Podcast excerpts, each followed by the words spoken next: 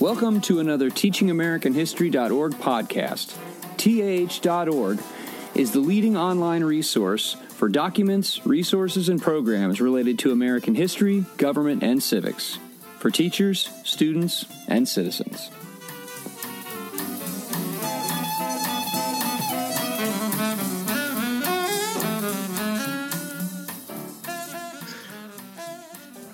Evening, ladies and gentlemen. My name is John Moser. I'm professor of history and co chair of the Master of Arts in American History and Government program at Ashland University. And I want to welcome you all to another edition of Documents in Detail, TeachingAmericanHistory.org's webinar series. In each episode, we do a deep dive into a single document, discussing the historical, literary, and rhetorical aspects of said document, while also analyzing its impact on American history, people, and thought. TeachingAmericanHistory.org is a project of the Ashbrook Center, a nonpartisan, nonprofit organization based at Ashland University. We provide a variety of programs and resources for teachers of American history, government, and civics all of which is based on primary sources. Uh, in the next week, because of your presence here tonight, you will receive an email with a link to request a certificate of participation to prove that you were here, as well as a link to the archived video and audio from today's program that we hope you'll share widely. The topics of this year's webinars are drawn from speeches, letters, and writings from the Ashbrook Center's voluminous document database available at tah.org. And you can participate in the discussion, and I hope you will, by typing your questions into the chat window at the bottom of your screen at any time. The subject of today's program Thomas Jefferson's 1826 letter to Roger Weightman. And to help us discuss it are Dr. Todd Estes, professor of history at Oakland U- University, and Dr. Robert M.S. McDonald, professor of history at the United States Military Academy at West Point. Todd, Rob, thank you for joining us. Thank you. Thanks for having us, John. Sure thing. So let's start out by talking about uh, about background. Uh, who's Roger Weightman? What is the occasion for, uh, for for Jefferson writing this letter? And whichever one of you two would like to go first, please do so. Rob, do you want to start? You want to take the first swing? Sure. hey, you, you want to go or me to? Oh, I'm sorry. I, I thought you heard me. I asked if you wanted to take the first swing. So uh, this is the the downfall of this uh, this medium is we don't get to make eye contact in the way that uh, we would True. if we were sitting in the same room. Um, so, I, I, but yeah, why don't you go first, and then I'll, I'll fill in any any details that, that remain. Sure. Um, well, I guess most significantly for the context of the letter, uh, Roger Weightman was, was, the mayor of Washington, D.C., and he's the one who had invited Jefferson, uh, obviously quite appropriately, to come to D.C. for the 50th anniversary of the Declaration of Independence and the birth of the United States of America. Um, Weightman was one of those uh, kind of interesting characters who had been a, uh, a printer and a publisher, uh, I think a newspaper editor and he was also, if I'm not mistaken, a bookseller. So I think that Jefferson actually had done some business with him uh, to, to purchase books. Um, so Jefferson knew Weightman.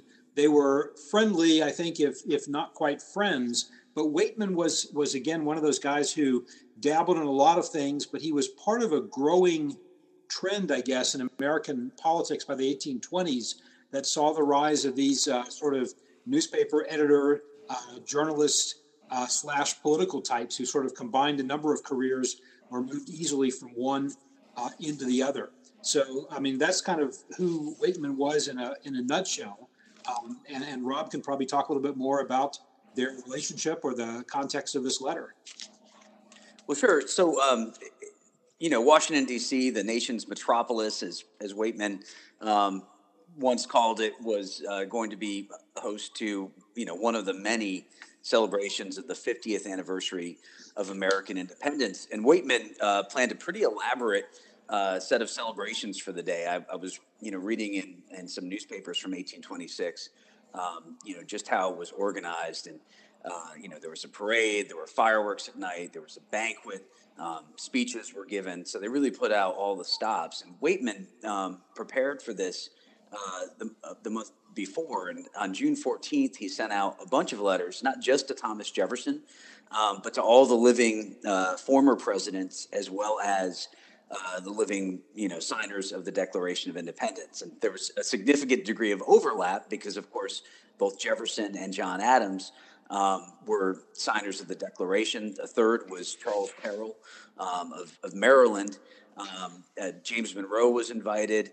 Uh, and uh, and James Madison was invited, and it's very interesting because um, on July 4th, the, the responses of all these men, and all of them for various reasons bowed out, but all of their responses were printed in both of Washington, D.C.'s daily newspaper, the National Intelligencer, as well as the National Journal. And it was kind of interesting to compare the letters. Um, you know, we're here to talk about Jefferson's response, and I'm sure we have a lot to say about it, but um, looking at the responses of, of the others, they clearly did not seize the opportunity in the same way that Thomas Jefferson did. Charles Carroll, uh, for example, you know, wrote back this kind of grumpy letter saying, "Well, I already told New York City no, so I have to say no to you." And uh, you know, John Adams uh, was was greeted in person with an invitation by um, a person who was an officer at Fort uh, Independence in in Boston, Massachusetts. Um, and he wrote a response bowing out. Um, you know, Madison uh, wrote for a bit about how he had heard so much about the, how Washington D.C. was growing and prospering, but it was really only Jefferson who sort of turned the focus back to July fourth, seventeen seventy six, um, and then forward um, into the future to sort of prognosticate about um, you know what sort of meaning that day would come to have. Hmm. Very interesting. Well, let's uh, talk a little bit about uh, about the content of this, and and and of course after uh, after getting through the the stuff where he simply says, "Here's why I can't make it," and it's a shame. Uh, he really gets into the heart of this uh, by saying, "May it be to the world that is the uh, the, the, the American independence what I believe it will be." the signal of arousing men to burst the chains under which monkish ignorance and superstition had persuaded them to bound them to bind themselves. Uh, this is interesting to me because uh, this is this does not sound like the Declaration of Independence. Declaration of Independence does not does not talk about religion aside you know aside from passing reference to endowed by their creator. Uh, but he really does seem to be making a broadside against uh, against against traditional religion here. Could could you comment on that? What is he? Why does he bring this up? Well, I'll I'll, I'll take the first swipe, I guess. Uh, you know, I mean, I think Jefferson. Um, I don't I don't know that I agree with your read that he was making um, taking a swipe against uh, traditional religion uh, as, as, a whole. I mean, monkish is, is pretty specific. And I think that Jefferson was thinking about, uh, in, some respects, not, you know, churches in general, but the Catholic Church in, in particular. But, but Rob, let me, let me interrupt you. I'm a Catholic, so that's traditional religion to me. right. Well, I'm a Catholic as well, and and uh, and you know Jefferson's daughter actually flirted with converting to Catholicism, and uh, you know I think to his credit, he he told her he said, "Well, don't do anything rash, and uh, you know wait and think on it, and if after you've spent some time thinking about it, you still want to, I will I won't stand in your way." um, but I think what Jefferson didn't like about the Catholic Church was. Uh, he had attitudes that were shared by a lot of people in the English speaking world um, you know, especially since Britain had basically ironed out um, all of its uh, struggles regarding, you know, whether it was going to be a Protestant or a Catholic nation. Remember that in the Glorious Revolution, um, the winning side was Protestant, and it was associated with liberty. And um, you know, the Catholic Church was the church of uh, divine right. It was the church of, um, you know, uh, kings who had been crowned by bishops and popes. And uh, you know, it was this hierarchical religion, one that um, emphasized perhaps uh, the the top down authority of the church, whereas Protestantism was seen as um, something w- that was you know freer because it emphasized uh, generally reading the Bible and thinking for yourself. Um, and, and so I think Jefferson had a very typical American hostility to Catholicism, you know, that reflects basic 18th century, early 19th century attitudes. Mm. Um, and, and so I, I read that as a, a more specific swipe than than perhaps you know you do. Okay, Todd. Yeah, uh, well, just for the records, as we're all naming things here, I'm Episcopalian, so I'm, I'm somewhat close, I guess. um, although, well, Merry was, Christmas was, to all. that's right. That was the religion of many of uh, Jefferson's Federalist rivals, of course, like like John Jay and uh, and Hamilton and, and some others. Um, yeah, I, think again, this is. Um, uh, I think I would agree with Rob that it's uh, it's more uh, of a targeted kind of assault or attack here on on on the Catholic Church indirectly, and for some of the things that he did not like about that church. And I think we get a sense of how he sees that in the next several lines there, because look at what he contrasts monkish ignorance and superstition to. Um, he can he, he contrasts that really to uh, the the unbounded exercise of reason and freedom of opinion. And I think those are two things that Jefferson obviously deeply valued and really had valued his entire uh, public career, his entire life, probably. And those are things I think that Jefferson saw standing in stark contrast to the, uh, the for him, the problems of this monkish ignorance and, and superstition. And so I think for Jefferson, he really set that up as a set up the one as a as a foil for the other. And I think that um, here Jefferson is is really sort of um, contrasting what he thinks is unhealthy and again sort of an old world quality or feature that he believes the the independence, the revolution, uh, and, and, certainly the themes of the Declaration had sort of attacked, and he believes had sort of pushed backward. Because this is, uh, we can talk more about this certainly. I mean, I've always read this letter as being very much one that I think of as being in motion because Jefferson is thinking about the past certainly, and he's he's responding to an event and something that's going to occur here in 1826. But it's also a tremendously forward-looking letter uh, because I think Jefferson is talking about um, how things are moving, eyes are opened or opening, um, and, and, he talks about how um, again they're opening the rights of man, and he's also talking about how there's so much uh, ground and opportunity here for others to move on. So I mean, I think this is for him um, it's a kind of particular assault, but I think it's an attack that that has more to do with his larger purpose, which is to really put reason and freedom of opinion, which had always been, of course, just absolutely core principles for him, up on a pedestal and, and contrast that with with the other. If if all we knew about American independence were what we got from this letter, I think we could be forgiven for thinking that that America declared independence from from a Catholic country, right?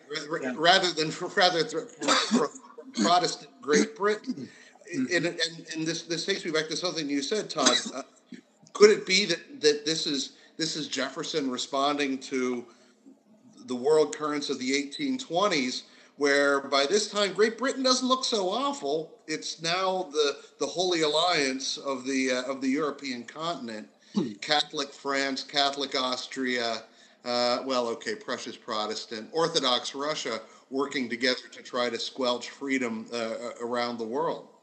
Mm-hmm. You know, it's, it's interesting that you bring that up because I think there is a very broad context here that at first glance we might not appreciate. I mean, for one thing, obviously Jefferson is reaching far into the future, you know, giving his prophecy that all eyes are opened or opening to the rights of man, and that, you know, to some parts sooner and others later, but finally all um, are going to appreciate what dawned upon us on July 4th, 1776. But he's reaching really far back as well, even before the Glorious Revolution. So, um, you know, toward the end of the letter, Jefferson actually uh, gives a shout out uh, to a man named Colonel Richard Rumbold, who was executed for opposing King James in 1685. Um, so uh, I'll draw your attention to the part of the letter where Jefferson writes um, The general spread of the light of science has already laid open to every view the palpable truth that the mass of mankind has not been born with saddles on their backs, nor a favored few booted and spurred, ready to ride them legitimately, by the grace of God. Um, when Rumbold was executed in, Ed, in Edinburgh in uh, June of 1685, he sort of gave a, a speech from the scaffold. Um, and he said, This is a deluded generation, veiled in ignorance, um, that through popery and slavery be riding in upon them, um, do not perceive it. Though I am sure that there was no man born marked by God above another, for none comes into this world with a saddle on his back, nor any booted and spurred to ride him. So um, this, I think, was was a pretty well known speech at the time. I mean, it, it, appeared in you know many works of, of British history, and and so Jefferson's giving a pretty obvious shout out, um, you know, to this this historical resistance to the Catholic tyranny um, that at that point had dominated Great Britain. And you think it would have been recognized as such by his his his uh, his readers? Well, I, you know, I won't take full credit for that. Uh, Douglas Adair thought so. He, he published an article about it in the William Mary Quarterly in 1952. Yeah, yeah. Todd, anything more on this? Yeah, just on that, on the point Rob just brought up, um, one of the bases that uh, Douglas Adair in that article that, that, Rob mentioned in the William Mary Quarterly for the, the sort of general, generally known nature of this um, was first of all that Jefferson owned in his library, I think, four or five books in which different versions of that uh, Rumbold speech uh, dying speech, as it was called, um, were present. So Jefferson clearly knew of it and um, and made reference to it. And those books would be probably the kinds of things that would be available to other gentlemen uh, north and south as well. Um, may or may not have been read in school as part of a educational program, but certainly could have been read in the way that many gentlemen read books of biography and, and uh, history and things like that, particularly of British history.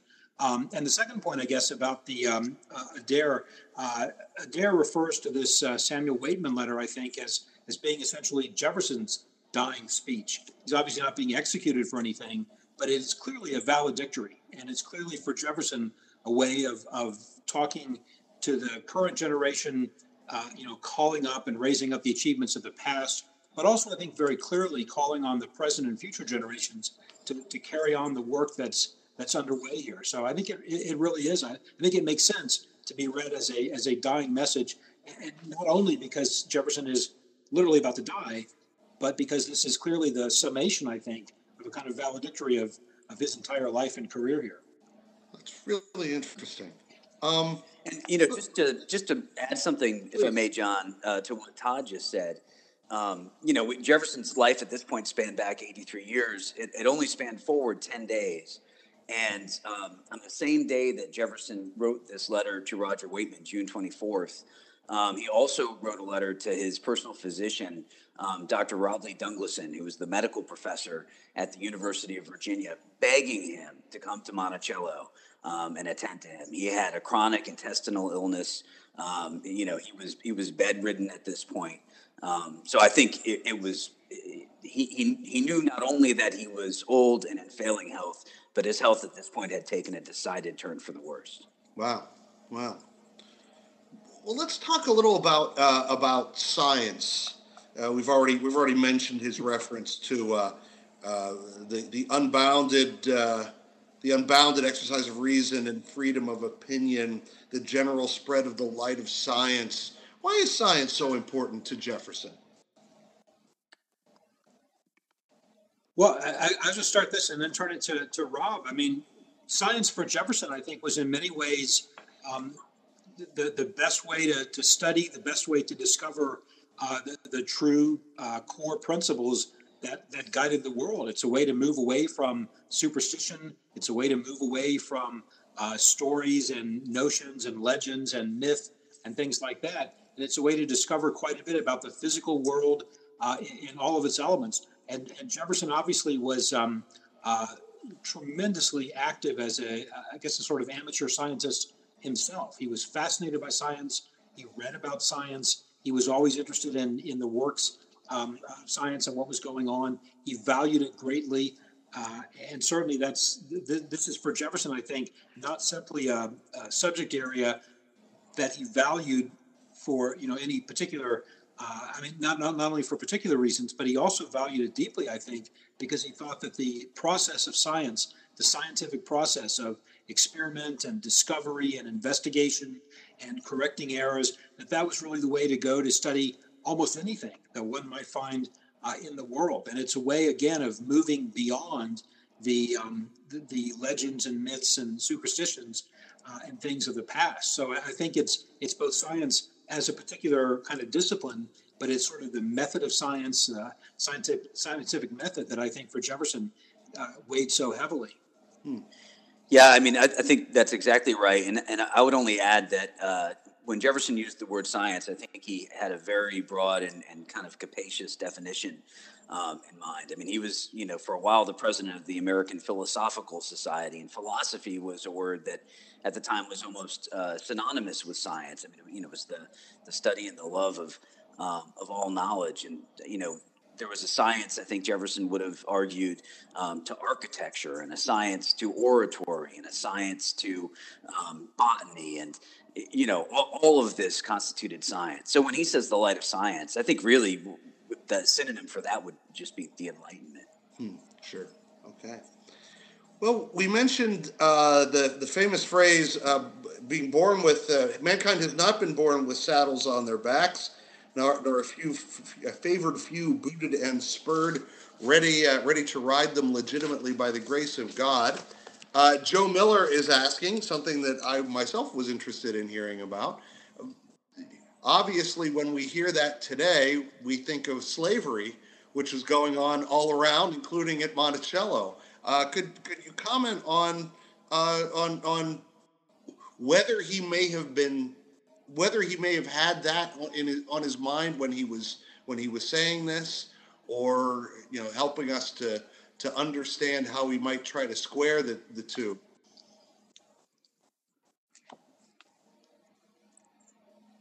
Todd, do you want to jump on that first, or should I? Yeah, uh, I'll just I'll just say a couple things. Um, I don't know for a fact. I mean, uh, Rob may, may, be much more familiar with this than, than I am. Uh, I think he, he certainly could be referring uh, to the actual institution of slavery as it was uh, growing, developing in the United States. But I think it needn't refer only to that because I think there's a there's a larger kind of, of, of slavery of men enslaving others for various reasons that Jefferson could be referring to here. And in fact, it's the same way in which uh, back in 1776, and in fact during the run-up to independence, that so many American colonists attacked the king and Parliament and the British restrictions and oppressions against them, of, of accusing them of reducing the colonists to a form of slavery. So I think that concept and that word, uh, it's almost impossible for us today to think that outside of the racial dimension of slavery and the idea of racial slavery. Uh, Jefferson may have that in mind here. That may be part of what he has in mind, but I think it needn't be the only thing. And my sense is probably that Jefferson is speaking very, very broadly to any form of enslavement by any oppressive force, whether it's uh, an ignorant monk, to go back to his earlier idea, whether it's a uh, an all-powerful military tyrant or dictator, whether it's an oppressive form of government, uh, whether it's an invading uh, horde of, of people, whatever it could be. I think for for uh, for Jefferson, that form of slavery was something that had to be challenged and attacked and pushed back. And, and I think that's what he's celebrating here is that, you know, th- that can't be tolerated anymore. And it's not being tolerated anymore. And everywhere around the world where mankind has been uh, enslaved in this way, they're now fighting back. Here comes here comes the pushback in a sense. But again, this is really much more, I think, of what Rob can, can enlighten us on here. Well, no, I, I, mean, I agree with everything that Todd said, and, and I, I, don't know that I could say it any better. Um, all, all, I'll add, though, is uh, you know, it's clear from the text of Jefferson's letter that, um, you know, his audience is not an enslaved audience. He's not speaking to enslaved African Americans.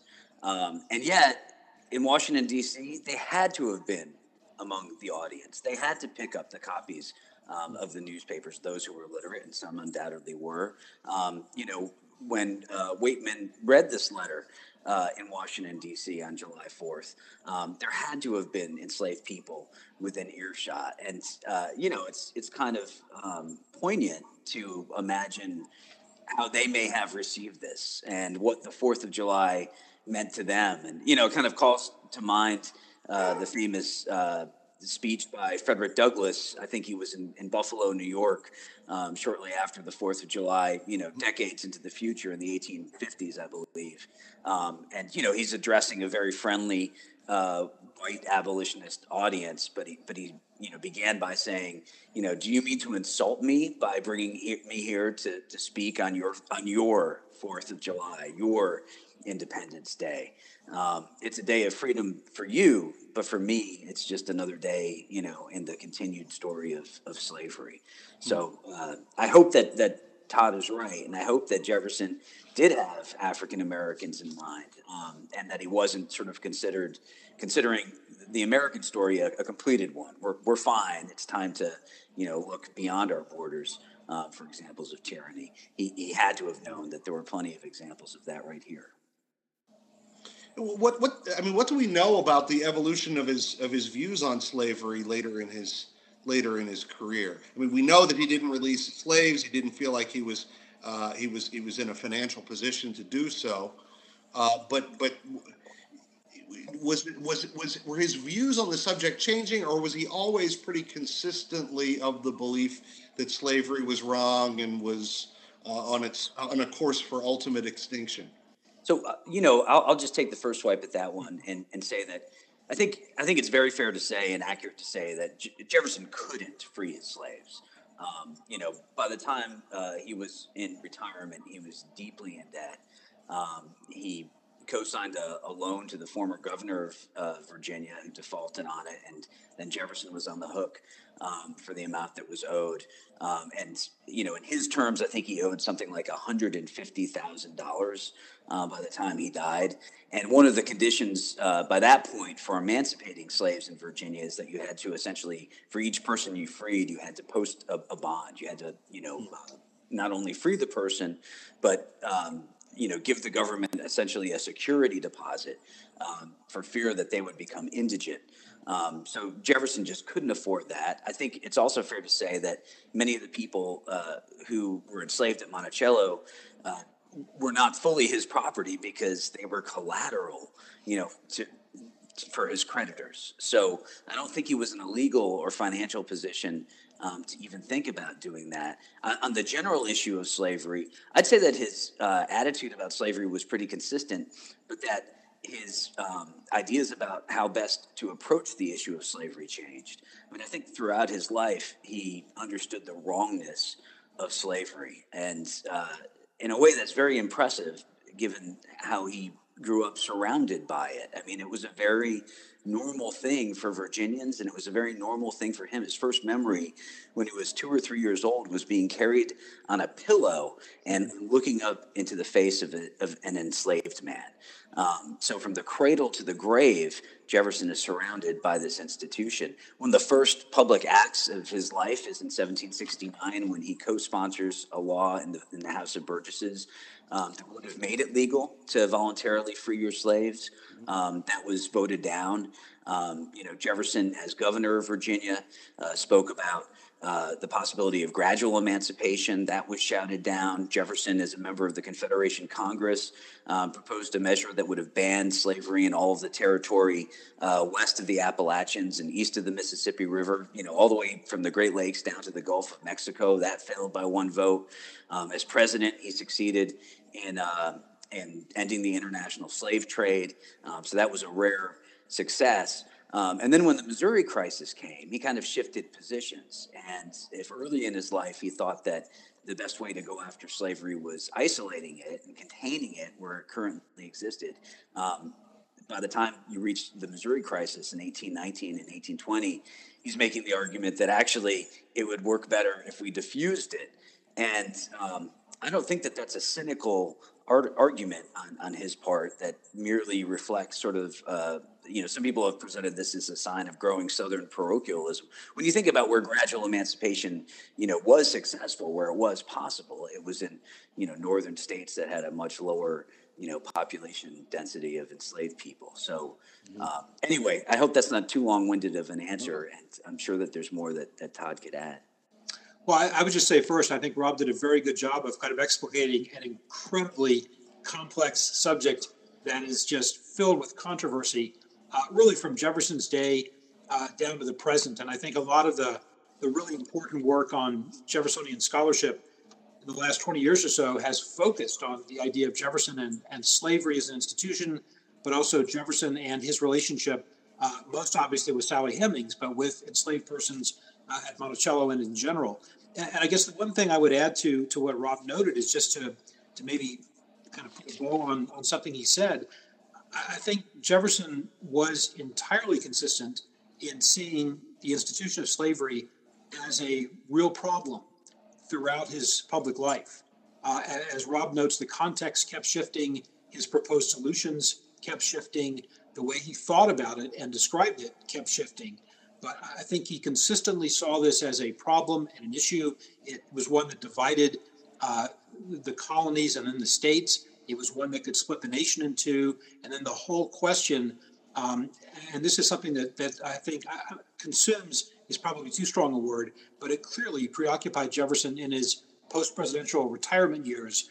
And we get the, the fullest flowering of this, I think, in his writings on the Missouri crisis, uh, when he uses the famous idea of the, of the slave bell in the night and how slavery is this, uh, uh this incredibly uh, scary, frightening problem that the nation faces. And if we're not careful, um, this is going to explode, and we, we need to think about ways to contain this and solve this and, and resolve this. Um, so I think Jefferson consistently thought about this um, in, in, personal terms and his own relationships with his own enslaved uh, uh, people in, at, Mount, at Monticello, but I think also as a as a national problem. I mean, Jefferson just wrestled with the intellectual dilemma of how do you deal with slavery? Can can you phase it out? Will it take care of itself over time? Is it best to isolate it and concentrate uh, uh enslaved people or, or, freed slaves? Is it best to diffuse them in the general population? So, all these questions about the expansion of slavery, westward movement, all these kinds of things were very fraught for him. And he did a lot of, I think, very pained wrestling with this. So, if, if Jefferson can be faulted for not doing more uh, himself or for abusing his power over his enslaved people. Uh, that certainly is fair, but I think we also should give Jefferson credit for really thinking about this in very broad terms as a kind of national issue and a problem in so many ways uh, and, and, so many levels. If, if I could add just two things, one is is an observation that um, perhaps you're not consumed by holiday cheer, um, Todd, but I think you are preoccupied uh, by it because when you referred to his letter to John Holmes about Missouri, did you catch the kind of bell you said? Mm-hmm. You said it was like a sleigh bell in the night. oh, I did. of course, Jefferson said a fire bell a in the fire night. bell. You know, which, which in, a, in, a, in a world that was built of wood was a, uh, a truly frightening thing to hear. Oh, sorry about that. I, if this had been in July, I wouldn't have said that. but but the other thing I'd, I'd, I'd, say is, you know, one thing that we've we've left out of this is. Um, you know, right there at ground zero of uh, the American experiment. I mean, it was, you know, on July 4th in 1776 um, that the Continental Congress made the decision uh, to strike out from Jefferson's draft of the Declaration of Independence. Um, you know, his charge against George III that he had, um, you know, prevented colonies from restricting the importation of enslaved people, um, and that you know he that uh, George III had committed treason against the hopes of the world by capturing and captivating uh, distant people who had done nothing to offend the English um, and carrying them in chains against their will um, to a new continent. And I mean, it's it's a really poignant moment in American history because you know while Americans uh, were celebrating um, their own independence and their own liberation from what they described as the, the tyranny and the slavery of British rule, um, they compromised on this issue of slavery. The delegates from South Carolina and Georgia essentially said, if, if this component of Jefferson's declaration remains in um, the text, you could count us out. Um, and the Continental Congress caved and uh, you know removed that passage. So really, kind of a, a poignant poignant moment mm-hmm. as as, as uh, memorialized in the musical 1776. Okay. right. Uh, what do we know, if anything, about the reaction to this to this letter? Read aloud, it's published. Did anyone at the time having to say about it, approvingly or otherwise? We probably know more than we would have um, because Jefferson's death followed soon thereafter. So, of course, you know Jefferson and John Adams both died on July fourth, eighteen twenty-six, and um, and this, you know, was Jefferson's stated wish. Uh, not that he would die on the Fourth of July, but that he would live to see the Fourth of July. And um, you know, the, the, the night before his death, he was fading in and out of consciousness and he, uh, you know, asked the men at his bedside, Dr. Dunglison and his grandson Thomas Jefferson Randolph and his grandson-in-law Nicholas P. Trist. Um, he kept asking, "Is it the fourth? Um, and they, you know, had to say no. Um, and then finally, it seemed he could go at any moment around 11 p.m. on July 3rd. He asked, "Is it the fourth? And Trist just couldn't bear to let him down, and he told him it was. And then Dunglison offered Jefferson another dose of medication. And Jefferson said to his doctor, having been assured that it was already the fourth, he said, No, doctor, nothing more. So the good news is Jefferson uh, lived past midnight. He died around noon on July 4th, um, 1826. Um, and the news of his death reached Washington, D.C. after the 4th of July. Um, but this letter had already been published. Um, and then, of course, other newspapers outside of Washington, D.C., and other American cities started publishing this letter. Um, and they published it, um, some of them concurrently with the news that Jefferson had, in fact, died on the anniversary of America's independence. And if you look at um, some of the, the, eulogies that are given um, of Jefferson and John Adams, uh, there are a few people who, you know, gave these orations in celebration of their lives um, who, who mentioned this letter and quote from it. Mm-hmm. Okay. Yeah, and it just it, it, works brilliantly as a kind of part of the eulogy of Jefferson, and, and as Rob notes, published simultaneously with the news of his passing, and Adams's as well, uh, led many Americans to remark at the time that this was a, a providential event. Obviously, uh, the hand of God was at work here. That the two great founders, or two of the great founders, died on the same day, uh, and it happened to be the Fourth of July. So I think this letter became part of, of the Jefferson's of Jefferson's immediate legacy, I guess. And it's a great way. It's short, it's brief, it's compact, and it has so many of those great Jeffersonian qualities. Uh, I mean, the way, for example, that he kind of rephrases and I think improves that Rumbold quote mm-hmm. uh, about the the man spurred. Uh, let me let me find it here. The um, uh, where is it here? Uh, mankind been born with saddles on their backs, nor a favorite few booted and spurred. Jefferson kind of subtly, as he did so many times, took other people's words or concepts and, and, and changed a word or two, uh, changed the, uh, the, the, the, the, sentence structure, and really made it much better. And I think that's one of the things he does here. And this is a very fitting letter for Jefferson. It just sums up so much of what he believed in, so much of his hopes for the country. And it's, it's a great kind of letter. And I think because it served the purpose of being a valedictory from Jefferson at the same time that his eulogies are being given at the same time the news of his death is spreading. I think the timing is is absolutely perfect for that, and that, I think that probably accounts in part for why this is one of the better known Jefferson letters. Uh, speaking of the uh, of, of, the, the death of Adams and Jefferson on, on the same day, uh, it makes me wonder. I think it's fair to say that Adams left office uh, an, an unpopular president and uh, and I know that of course that Adams and Jefferson mended fences in their uh, in their, their their final years. Was there something of a rehabilitation of Adams' uh, reputation upon the time of his death? I, I, I, think that we could say certainly that there was. Um, part part of it is indicated by the simple fact that John Adams' son, John Quincy Adams, was at that moment the president of the United States. I mean, if John Adams was still held in such low regard, I don't think John Quincy, um, you know, would have uh, succeeded in, in, you know, gaining the presidency. I almost said one election. Um, that's a little bit more controversial, but but whatever the case may be. Um, you know, I think that as as time passed and as the tensions uh, of the bitter feud between the Federalists and the Republicans receded into memory, and as this so-called era of good feelings, where essentially everyone claimed to be a Jeffersonian Republican, even John Adams' son, um, you know, the the partisan rancor had melted away, and Adams was now viewed, I think, much more as a uh, elder statesman and, and a great American patriot who, at the very beginning of our history um, as an independent nation and, and before that, um, you know, had played such a conspicuous and important role. Mm-hmm. Um, uh, I do want to. Sorry, Rob. Did you have anything to add to this? Well, I was just going to say. I mean, I, I, think the other thing that's going on here that, that's that's worth noting is that this is a, a, huge period of transition in American history in a lot of ways, and I think it was a very self-conscious one for people because of the fact of the celebrations of the 50th anniversary of American independence, this this great jubilee.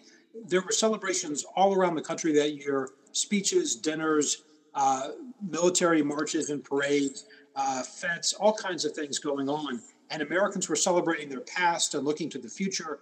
And on the day itself, you have the death of these two great leaders of American independence and the struggle against the British uh, and two former presidents. So I think there was, um, a number of scholars have made this point, that there was, uh, in some ways, an awful lot of anxiety on the part of the rising group of political leaders including John Quincy Adams, uh, including Henry Clay, including Daniel Webster, including the people who would become the giants of the next generation of political leadership, but who at this time, by the 1820s, weren't there yet. And I think it's fair to note that there was probably some great anxiety on the part of many office holders as well as American citizens about whether or not the next generation in the second 50 years could any, even come close to the accomplishments of the generation of the first 50 years. And so I think even as Americans in 1826 are celebrating the, the Jubilee, this 50 year anniversary, they're commemorating the deaths of Adams and Jefferson.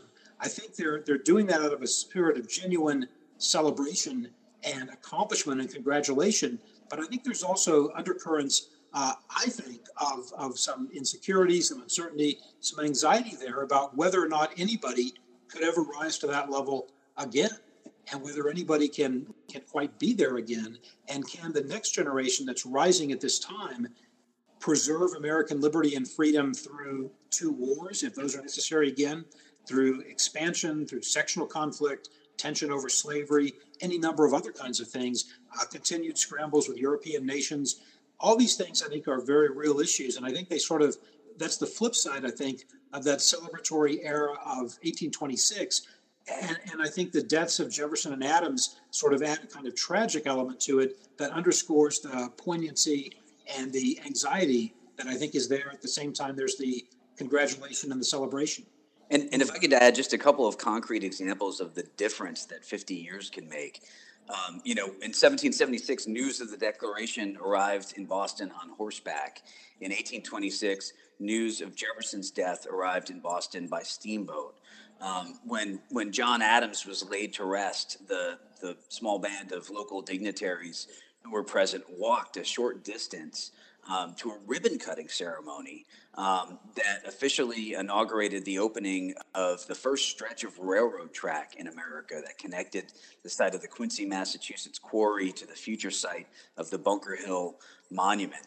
And when Jefferson was laid to rest, um, students from the University of Virginia made the walk uh, from the grounds of the university up the hill to Monticello, and and standing among them, peering, you know, into the the grave of this man who was a fallen pillar of the Enlightenment, um, was a, a, a, young man who um, he would end up quitting the University of Virginia. Later, he would enroll at the United States Military Academy. He wouldn't graduate from West Point either, um, but he would gain renown as uh, America's greatest romantic poet. And of course, I'm referring to Edgar Allan Poe.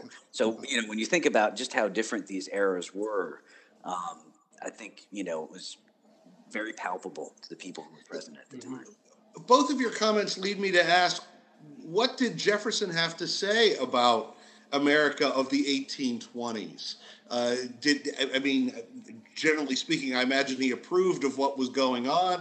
What, commentary did he make on the politics or, or, or culture of the age?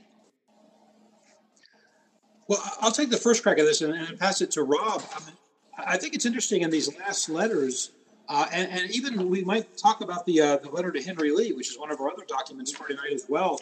It, it's interesting that in these last years, Jefferson um, is really concerned, I think, with the past, with American history, and with his legacy and his role, and with also trying to prescribe as best he can, knowing that he is about to go off the stage, the, the, the proper form of behavior and action and the way to, to think about key documents or think about key principles that he wants the, the successive generations of Americans to, to keep in mind.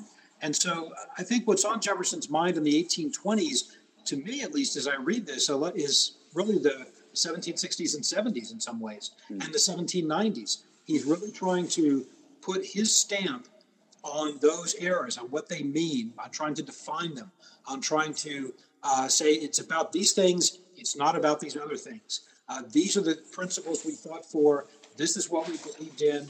This is, these are the key ideas of the revolution. And I think in the, the Henry Lee letter, um, we can certainly talk a lot about this as well. Uh, it's interesting because Jefferson, again, is trying to spell out the principles and the, the object of the Declaration. And he says basically, this wasn't about spelling out brand new ideas. We're not creating some innovative theory on the fly. What that document did was to capture in words what so many people were thinking and maybe didn't have the language for or didn't have the phrasing for. So it wasn't that we were trying to come up with something brand new and innovative.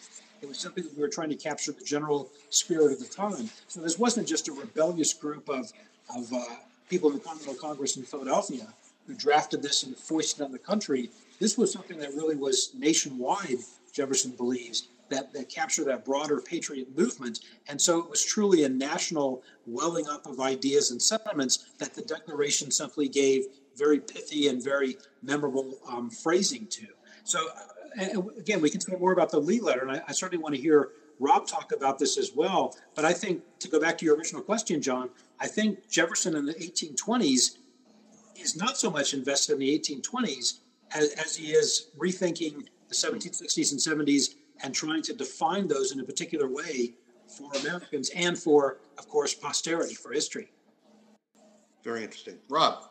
Yeah, well, you know, great points, uh, all. And I, I, guess I would just add that, you know, Jefferson, there's a mix of optimism as well as maybe a sense of alienation um, that he expresses in the last years of his life. He writes a, a letter to one friend and, um, you know, says that he feels surrounded by uh, a rising generation um, whom we know not and who knows not us. And if ever there was a time when there would have been a pronounced generation gap, um, I think this was it. I mean, this was a period, as we've noted, of profound um, technological and economic change um, and growth and displacement. And, uh, you know, increasingly, I think Jefferson feels like he's a, a, relic of the past. As Todd points out, you know, his focus um, to a large degree is on history and on making um, sure that that history is remembered as, as he remembered it and not as, say, rival uh, historians like John Marshall, who wrote The Life of George Washington, um, cast it, you know, from a Federalist uh, vantage point. And, uh, you know, Jefferson spent a, a, good number of his retirement years searching for, ver- for friendly historians who would tell the story. Um, he spent a good amount of time preparing his own papers. Um, in 1821 and 1822, he worked on his autobiography. Um, he arranged uh, the the papers, um, slips of, of paper that uh, had on them uh, sort of anecdotes and stories that he um, had jotted down soon after they happened, and he arranged those into a collection that a later editor um, called his Anas. Um, so, I mean, he's very much trying to assemble a documentary record of primary sources um, as well as uh, encourage secondary sources um, you know, that will tell the story um, of America's birth and early development as he remembers it. And I think, you know, that, that concerns him greatly, as Todd pointed out. Thanks. Uh, well, we've, uh, we've already started talking a little bit about the letter to Henry Lee. I think it's a good thing to consider both of these, uh, both of these letters together. Um, but when he's referring to, uh, he starts off by saying, with respect to our rights and the acts of the British government contravening those rights, there was but one opinion on this side of the water. That's not right, is it? I mean, I, I, had, I had heard that about a third of the uh, the population was uh, in support of independence. About a third was uh, was was loyal to Britain, and about a third simply didn't care. I mean, is is what's Jefferson up to here? Is he misremembering or just being disingenuous? Well, I think he's uh, he may be misremembering, but I think he's probably being deliberately disingenuous here. I mean, obviously he knows and remembers how fierce the struggles were uh, between patriots and loyalists and those who were on the fence. And there was a um, a sizable part of the American population that remained loyal, obviously, to the British right up to and through the war. And those uh, that sort of um, the, the American Revolution is not only a war of independence with the British, it's also obviously a first American Civil War, if you will, because it really did uh, divide families and sections and nations and neighbors and towns and villages. And so this is an attempt, I think, to make it seem far more unanimous, far more harmonious, far more of a sort of uncontested uh, movement, this, this groundswell for independence, which certainly describes the patriot side of the equation, but obviously does not describe uh, arguably the majority of the colonists who were either loyalists or sort of unaligned in some way or went from from side to side. So I think it's an attempt to sort of um, spin this in a way that makes the the movement that Jefferson led far more numerous, far more unopposed, and far more widespread uh, than it actually was. Uh, and, and, probably, um, you know, post revolution, uh, more and more people um, came to that point of view and may have seen things that way, or at least wished it to be that way. There's that famous um, uh, anecdote about uh, uh, after the death of John Kennedy when he was assassinated. Kennedy won with, um, I think, 49.7% of the vote to 49.5 or something. And when yet when people were asked in 1964, how did you vote in 1960? Uh, Kennedy won sort of a posthumous landslide.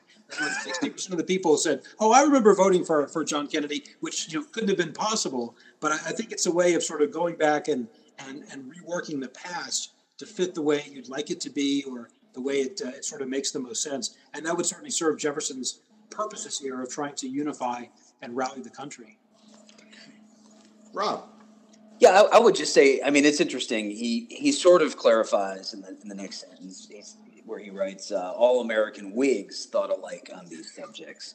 Um, so if, if he's speaking about American Whigs, you know, Whig to Jefferson meant um, supporters of resistance to British tyranny, and by 1776, supporters of independence. But I think you can make an argument that during the course of the War for Independence, the number of people who came to support the cause and, and who would fall into Jefferson's category of, of being American Whigs, you know, definitely grows, and not just because um, some loyalists uh, recant or you know move away, um, because the British. Um, and I think this is perhaps something that uh, we should give full credit to George Washington too. I mean, Washington had the sense that uh, a long war for independence would work to our advantage because um, the longer the British Army um, spent on our continent, um, the more time redcoats were uh, on our shores interacting with our people, the more alienated from them our people would feel. Um, the British were notoriously heavy handed in the ways in which they dealt with the civilian population. There were a number of, uh, you know, it is, it is, no exaggeration to call them atrocities um, committed against American civilians. Um, you know, ports uh, and towns burned to the ground uh, indiscriminately. Uh, you know, horrific uh, assaults upon men and women. Um, and and so you know, I, I, think the redcoats would have benefited greatly from a, a Dale Carnegie course um, because they, they, didn't make friends and influence people. They, they influenced people, but they influenced people to to want to become um, patriots and to resist, uh, you know, the British Army. Hmm. Um, one final question as, we're, uh, as, we, as we wrap things up. I like to end these uh, these webinars by uh, by asking each of you to uh, convince those who are uh, who have been observing or listening in on this uh, on this conversation. these are most, if not all, teachers. Why should they devote precious class time to having their students read and talk about these documents? Well, I'll go first. I mean, I, I, think, first of all, these two documents, the Lee letter and the Weightman letter, are, are both short. So they won't take that long to teach, to talk about, or to have students read. Secondly, I think they both work extremely well side by side with the Declaration of Independence. Um, not that you necessarily want to jump ahead 50 years from the, the Declaration, but as a way of sort of thinking about what's to come or how the Declaration is thought about, I think they give us a particular insight from the, the mind of the man who wrote that document. And I think it's always important to know how Jefferson thinks about this, how he describes it, how he defines it, and how he wants other people to think about it. And as we want to think about the Declaration and all the different ways we can read that, all the different meanings and valences that the Declaration has had and has been given over the years, what it means to, say, Thomas Jefferson or white Americans versus, say, Frederick Douglass, all those kinds of things I think are fascinating. And I think one of the essential parts of teasing that out and thinking about the meaning of the document and its significance is to think about what the author himself said about it and thought about it. And I think these two letters, they're brief, they're significant, they're pithy. Um, I think they're very graspable and relatable. And I think they provide a very nice kind of bookend to thinking about Jefferson and the Declaration and what it means. And I think they can be a great lead in to the ongoing conversation right down to the present day about what is the meaning of the Declaration? What is the country about? What are what you know what what do we mean when we talk about inalienable rights and we talk about the uh, the pursuit of happiness and and life and liberty and these kinds of things? These are all obviously crucial questions, not resolved then or now. And I think these two letters we've looked at tonight uh, are a great way to sort of help students think about some of the early voices uh, Jefferson's own about what these documents mean. Rob?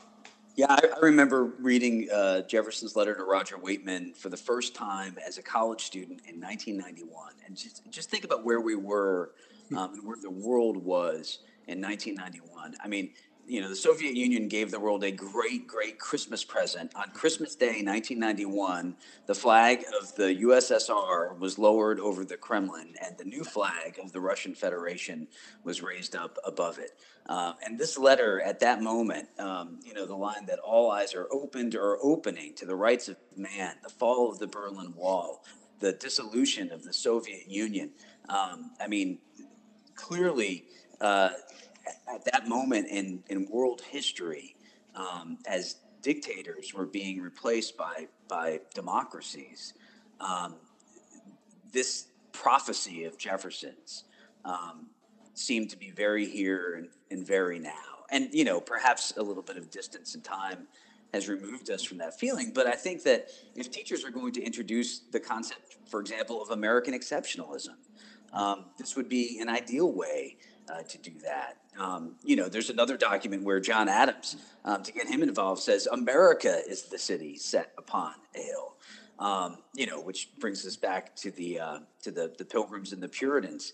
Um, when you think about what makes America different, what makes America special, um, to me, there you know there are many things that we could cite, but um, the basis of American nationhood is not a bloodline; it's an idea. Um, it's, a, it's, it's a proposition that all men are created equal with certain inalienable rights. Um, and, and that those rights are not a gift of government, but that those rights are a reflection of our humanity and, and a gift from God. And um, that purpose, you know, why does America exist? Um, we know. You could read it right there on, on the parchment on which is inscribed the Declaration of Independence. Why does Germany exist?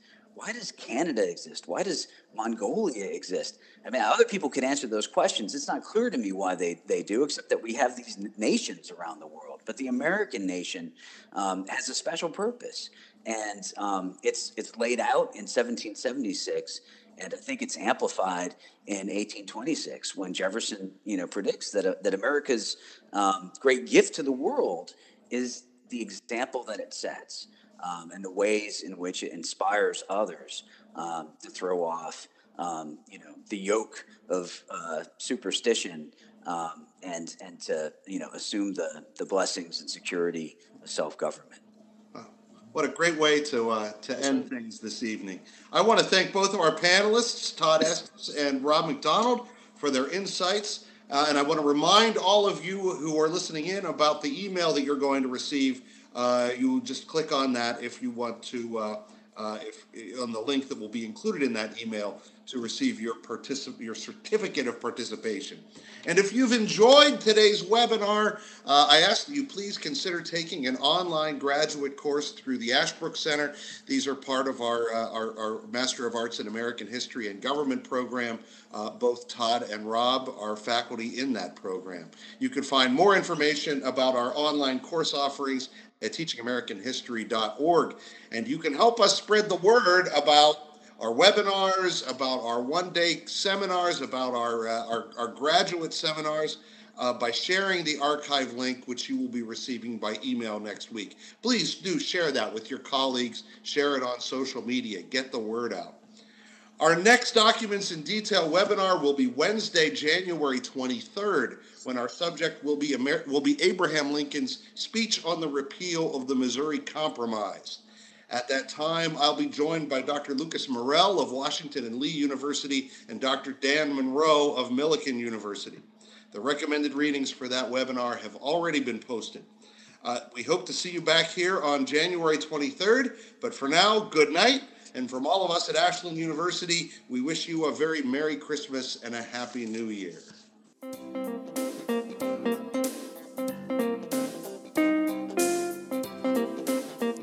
Thank you for listening to another TAH.org podcast. You can find archives of all our previous programs, as well as information about future programs at tah.org slash webinars, or on iTunes by searching for teachingamericanhistory.org.